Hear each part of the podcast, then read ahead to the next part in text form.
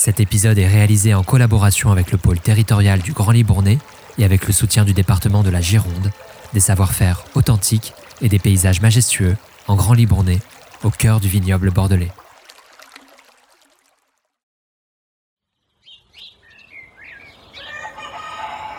Vous écoutez Bobine, des tronches de vie comme nulle part ailleurs, une série audio qui met en lumière les savoir-faire de nos régions.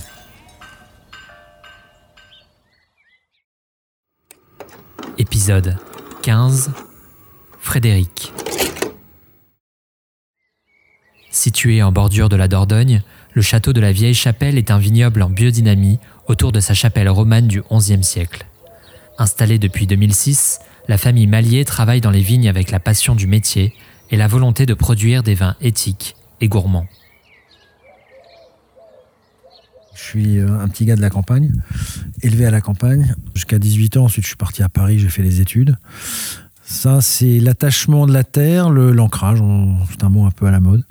Surtout après avoir passé une, vie professionnelle qui était dans des salles blanches, avec des PowerPoint, des gens qui ont des très beaux cerveaux. Mais finalement, euh, je ne sais pas si c'est plus important d'avoir un grand cerveau ou d'être proche de la Terre. Voilà, ça c'est le premier point. La deuxième chose, c'est d'avoir été élevé et éduqué dans un environnement où on avait des très bons vins et de la, bonne cuisine.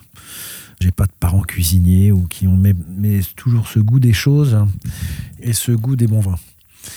Et puis la troisième chose, c'est que bon, on a tous notre, nos rêves et nos petites musiques qui nous suivent. Et puis un jour, on se dit, bah, je vais suivre cette musique. Puis un jour, bah, voilà, on, on réalise ce rêve qui est de retourner à la Terre dans un environnement magique qui est le vin. Et pas que le vin d'ailleurs.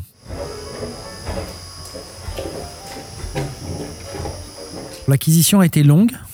Elle a été longue pour au moins trois raisons. C'est que d'abord, j'ai pas de fortune personnelle, donc c'était pas l'idée d'acheter ni une étiquette ou un joli nom et mettre un chèque de 10 millions d'euros. Ça, c'était euh, pas possible du tout. Ça a été long aussi parce qu'il y a toute une période où on habitait en Asie. On pouvait pas venir tous les week-ends visiter.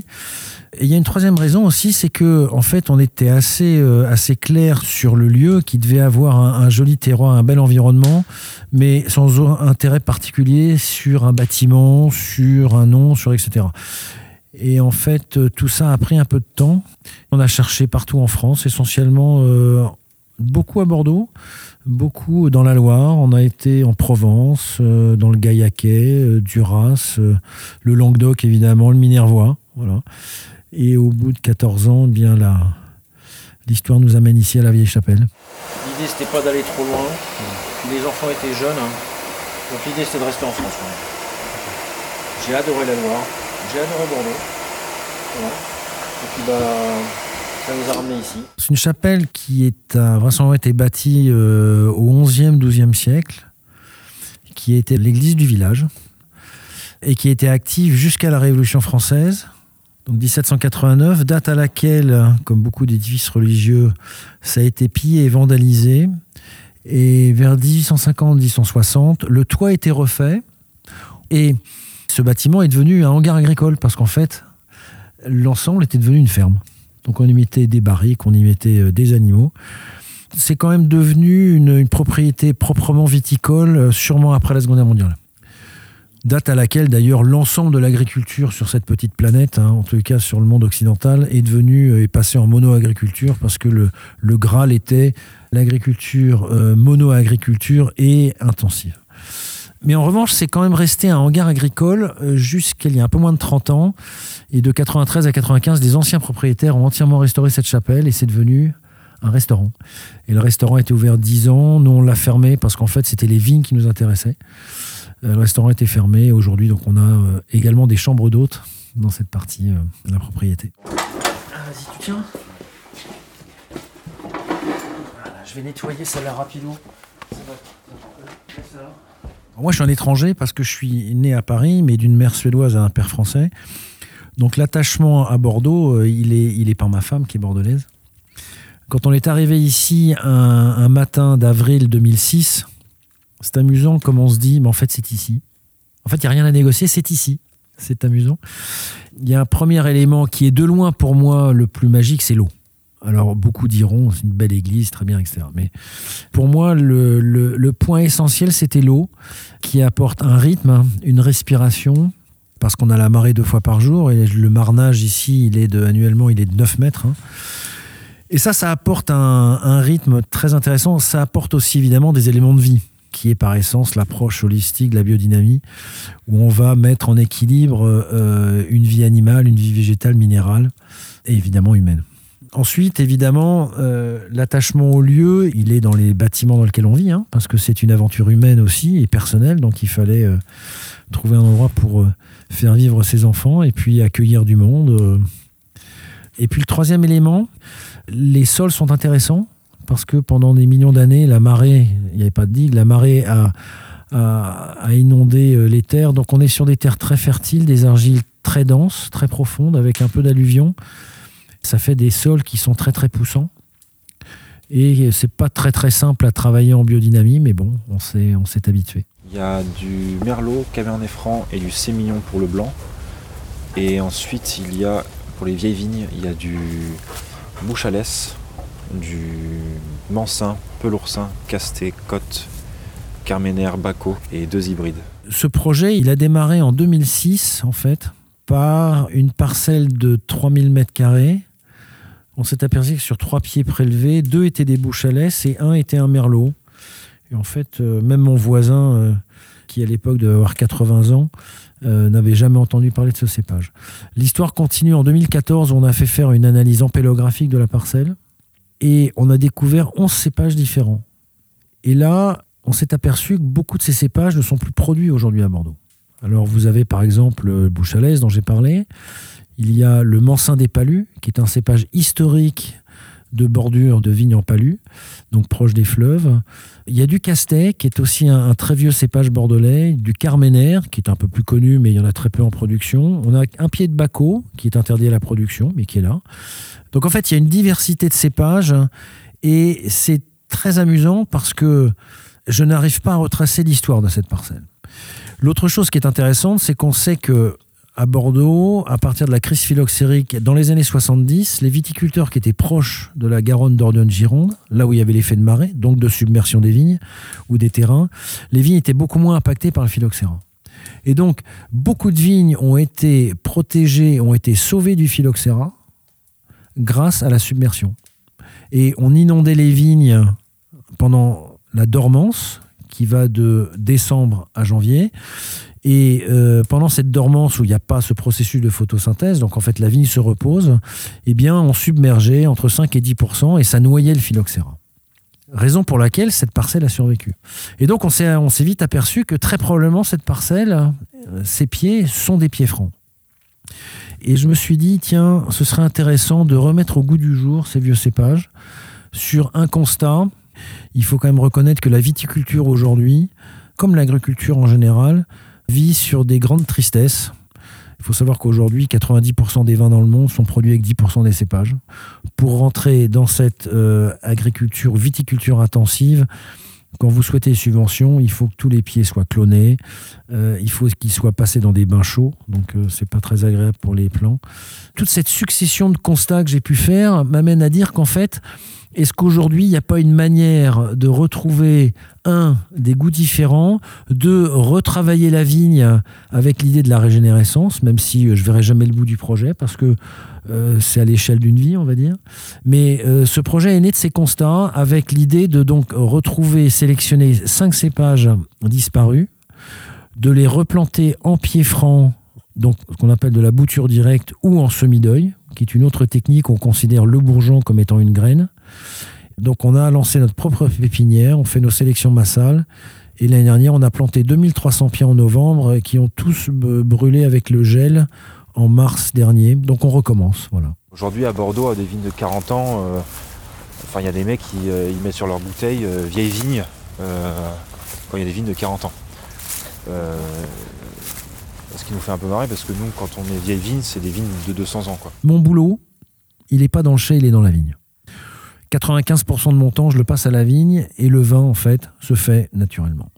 Donc je ne suis pas du tout sensible, même si c'est très important, à l'expertise œnologique. Je suis beaucoup plus intéressé par l'expérience de la traduction des travaux qu'on fait à la vigne et de comment ça transparaît euh, en termes de vin. Et en fait, tout l'attachement qu'on doit avoir à la production euh, agricole doit être sur le travail du sol. Alors ça a des limites, c'est pas facile, on n'y comprend pas grand-chose. Et donc j'ai envie de dire que mon job, très simplement, c'est de m'occuper de mes sols, parce que on sait encore une fois prouver aujourd'hui que euh, toute la partie euh, communicative euh, d'échange et nutritionnel se passe dans la terre, alors que la partie aérienne, elle est digestive, elle passe par la photosynthèse. Donc le, donc le sol est essentiel, et c'est, j'ai envie de dire, c'est ça mon job. Maintenant, la deuxième chose que je voudrais dire, c'est que le raisin n'a besoin de rien pour devenir du vin. Et ça, c'est ma conclusion de, encore une fois, questionnement, de lecture, hein, de dégustation et d'analyse. Hein. Et, aujourd'hui, on vit dans un monde un peu différent de ça quand même. Hein. On a considéré que on pouvait aussi euh, améliorer les choses au chai, ce qui est vrai. Mais je ne, suis pas partisan de ça. Alors, il y a un petit bémol quand même, c'est le sulfite. Euh, il y a du soufre naturel dans les vins, mais peut-être pas assez pour les préserver ou les garder euh, sur des vins loyaux et marchands pendant quelques années.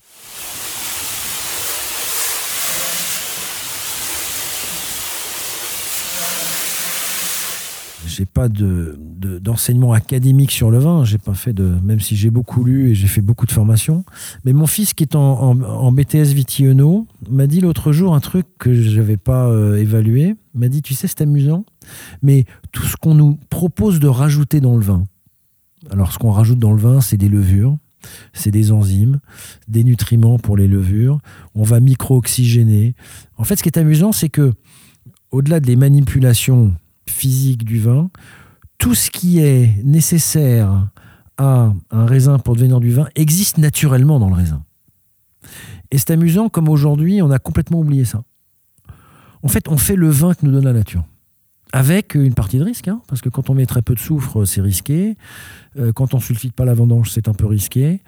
Mais on a le vin de l'année.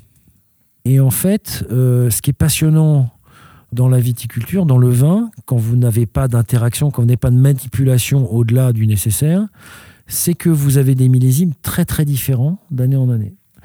Ça veut dire aussi que on vinifie différemment nos vins selon les millésimes. Il y a des millésimes que je ne passe pas en barrique.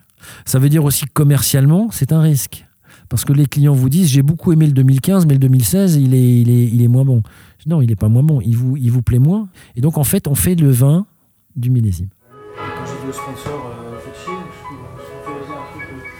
truc de 20 euros. Euh, c'est du plastique, il me dit. Aujourd'hui, c'est pas parce que vous êtes en bio ou en biodynamie que vous pouvez transformer 25 ou 30% sur le prix de vente. Très schématiquement, quand vous perdez des volumes, c'est au bout de 2 ans, 3 ans. C'est assez rapide. Boum.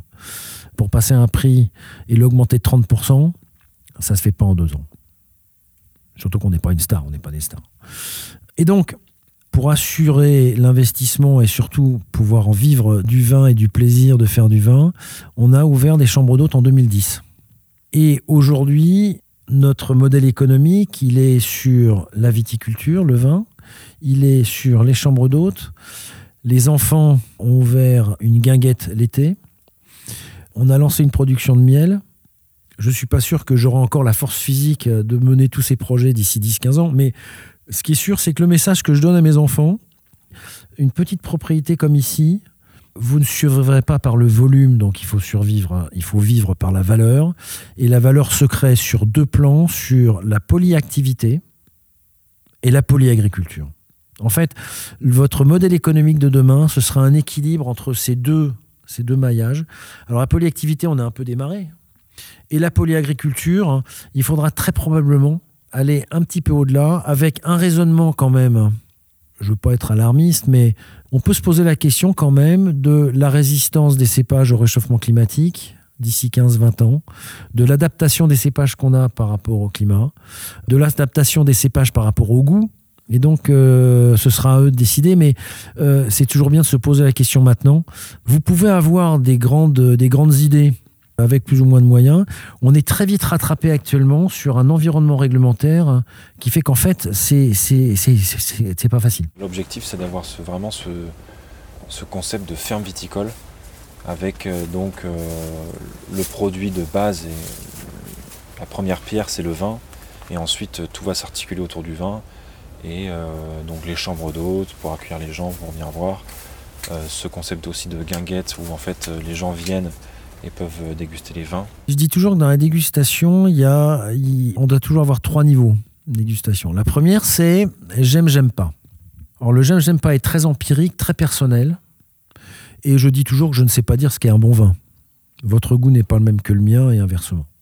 En revanche, on connaît les défauts du vin et sur le principe d'un vin loyal et marchand, on doit, on doit pouvoir les lister. D'accord? Donc en fait, la première approche, elle est j'aime, j'aime pas elle est à la fois essentielle et un peu courte. Essentielle et un peu courte. Alors pourquoi elle est essentielle? Parce que la destination du vin, c'est du plaisir. Même si on sait que l'alcool n'est pas bon pour la santé. Et en cela, euh, vous avez plusieurs techniques pour apprécier le vin. Alors il y a, une règle que j'aime bien qui est que la couleur de ce qu'on boit doit accompagner euh, la couleur de ce qu'on mange donc vin blanc sur du fromage. Il y a des règles de dégustation qui sont que le sel et le tanin vont pas bien ensemble, le sucré et le salé vont bien ensemble. D'accord, le sucré et le tanin vont plutôt bien ensemble. Euh, l'acidité et le sel peuvent être intéressants, par exemple. C'est le premier environnement qui est encore une fois le plus important parce que aujourd'hui on prend une bouteille, on la goûte. Comme je disais toujours en rigolant, euh, même un vin moyen avec des gens sympas devient un bon vin. Donc on est dans un environnement très émotionnel, mais sûrement euh, très important. Il y a une deuxième lecture de la dégustation pour moi qui est aussi importante, c'est est-ce que ce que je mange ou ce que je bois est sain? Et en cela, bah, vous avez, euh, si je prends le premier point qui est j'aime, j'aime pas, vous avez des milliards de gens qui boivent du Coca-Cola. Si on passe au deuxième point, on va se dire euh, non, peut-être pas si bon que ça le Coca-Cola. Euh, donc entre la petite carotte en biodynamie qui est toute tordue avec des trous dedans et puis la grosse carotte flotarde, peut-être que la carotte en biodynamie vaut 5 euros le kilo, mais elle est peut-être plus intéressante que la carotte siliconée à 2 euros le kilo, mais vous n'avez que de la flotte. Et il y a une troisième dimension auquel je suis très attaché et sensible, c'est la capacité nutritionnelle euh, de ce qu'on boit ou ce qu'on mange. Comment cet aliment peut apporter une valeur nutritionnelle, et pas que pour le ventre, aussi pour le cœur et l'âme. Et nous, personnellement, on travaille sur, avec, un, chercheur à Nice, justement, qui analyse les biophotons dans le vin. Et ce projet consiste à comparer des vins en conventionnel, en bio et en biodynamie la dégustation, la qualité d'un vin, là on commence possiblement à parler de la qualité d'un vin, c'est une péréquation entre ces trois choses-là. C'est un, je l'aime, deux, il me fait pas trop mal, même si l'alcool c'est dangereux pour la santé, et trois, il a un état vibratoire qui fait que j'alimente autre chose que euh, juste du jus de raisin fermenté ou une carotte ou une pomme de terre. Voilà. Je connais des vignerons, euh, ça fait trois ans qu'ils font du vin, ils sont installés, euh, ils font des, vins bien supérieur à des gens qui font ça depuis 40 ans, 50 ans. S'il y avait un vin que je devais emmener dans le jour où je pars pour l'éternité, euh, je pense que je prendrais plutôt un vin blanc qu'un vin rouge. Plus je fais du vin et plus je trouve que les blancs ont une subtilité et, une diversité, y compris en termes de couleur, qui est assez impressionnante. Donc euh, j'ai naturellement, enfin personnellement, j'aime beaucoup le vin blanc. Et maintenant, avec quel plat? Alors ça, c'est ouais, le, plat dépend du vin blanc. Je crois qu'en fait, ce qui fait la qualité d'un vin, c'est la capacité qu'il a à soutenir un plat. D'accord Donc typiquement, par exemple, on a ici un vin nature qu'on appelle le Bouchalès Merlot, là, qui est issu de ces vignes préphyloxériques. Et ça, il y a une structure tannique qui est excessivement légère. Et je dis toujours, mangez-le sur une gambasse grillée avec un petit filet d'olive. Parce que vous avez beaucoup d'acidité sur le vin. L'huile d'olive va venir casser cette acidité. Et typiquement, avec une structure tannique très très fine, vous avez une gambasse grillée qui va s'adapter. Le sémillon, par exemple, ça dépend des années, mais le sémillon qu'on produit ici, euh, qui est vinifié en barrique, donc ce sont des vins qui sont assez beurrés, qui sont assez longs en bouche, avec des arômes parfois de pamplemousse, de poire en finale. Mais sur un 2020, par exemple, je vais sur des époisses, des marois, je vais incontestablement sur des fromages, parce que ce côté salé, voire l'amertume d'un fromage, s'associe très très bien avec le côté très dense, très beurré du, vin. Et donc le, le sel au contact de l'alcool développe la sucrosité. Quand vous sortez un petit peu du sentier la, route tracée, là on rentre dans des choses où on vous dit, bon, on ne sait pas, vous prenez un risque, c'est dangereux, les goûts vont changer. Et, c'est vrai que le goût des vins change. Hein. Quand vous n'altérez pas la matière première, et je reviens à ce que je disais tout à l'heure, le raisin n'a besoin de rien pour devenir du vin, eh ben, il faut accepter ce que la nature vous donne. Et ça, j'ai trouvé ça personnellement assez jouissif. Alors, c'est pas que je sois totalement rebelle dans l'âme, peut-être que je le suis, mais arriver à la conclusion qu'aujourd'hui, on peut faire du vin en respectant du mieux qu'on peut la nature, on commence à toucher, à mon avis, cette notion de terroir quand on a une interaction minima de la terre, donc de ses cultures, et à minima sur la matière première qui dans le vin est transformée de raisin en vin. Voilà. Là, on peut commencer à parler de terroir. Sinon, on sait aujourd'hui très bien qu'avec l'onologie, on est capable de faire le même vin tous les ans. En biodynamie, je constate quand même qu'il y a beaucoup, beaucoup d'entraide. Il y a beaucoup de, soutien, de solidarité entre les vignerons. Euh, et on se donne tous des, tips. Euh. Je souhaite travailler le plus longtemps possible, hein, mais pas forcément de manière aussi active que euh, ce que je fais actuellement. Et en fait, la partie pépinière, régénération de la vigne, semi-deuil, retrouver des vieux cépages, ça, je trouve ça absolument fascinant. Et donc me mettre, euh, me mettre dans la serre là, et pouvoir répliquer ces plans et voir comment ça goûte et comment ça réagit au terroir, comment ça évolue par rapport, par rapport à des stress hydriques, des attaques de mildiou, etc. Évidemment non greffé. Ça, c'est quelque chose qui m'anime beaucoup. Et puis physiquement, ce sera possible euh, pour encore quelques années. Donc c'est moi. Euh, ça, c'est une première chose. Et puis évidemment, la deuxième chose, ce serait de euh, de voir que nos enfants se plaisent énormément et, continuent l'aventure. Ils la continueront eux-mêmes de manière différente. Mais ça, c'est sûrement, personnellement, euh, je leur imposerai jamais, parce que c'est dur, c'est compliqué, ils seront jamais riches. Surtout qu'ils sont un peu nés dans la génération des Zuckerberg et Facebook, où avec trois applis, on devient milliardaire. Mais je leur souhaite de prendre autant de plaisir que moi, mais avec leur niveau de souffrance acceptable. Hein. Mais ça, ce sera sûrement une joie, oui. Retrouvez le reportage de cette immersion sur le site internet Bobine, www.bobine-magazine.com. Et si cet épisode vous a plu, n'hésitez pas à ajouter des étoiles sur Apple Podcast ou Spotify et à le faire savoir sur les réseaux sociaux. À très vite pour de nouvelles tranches de vie.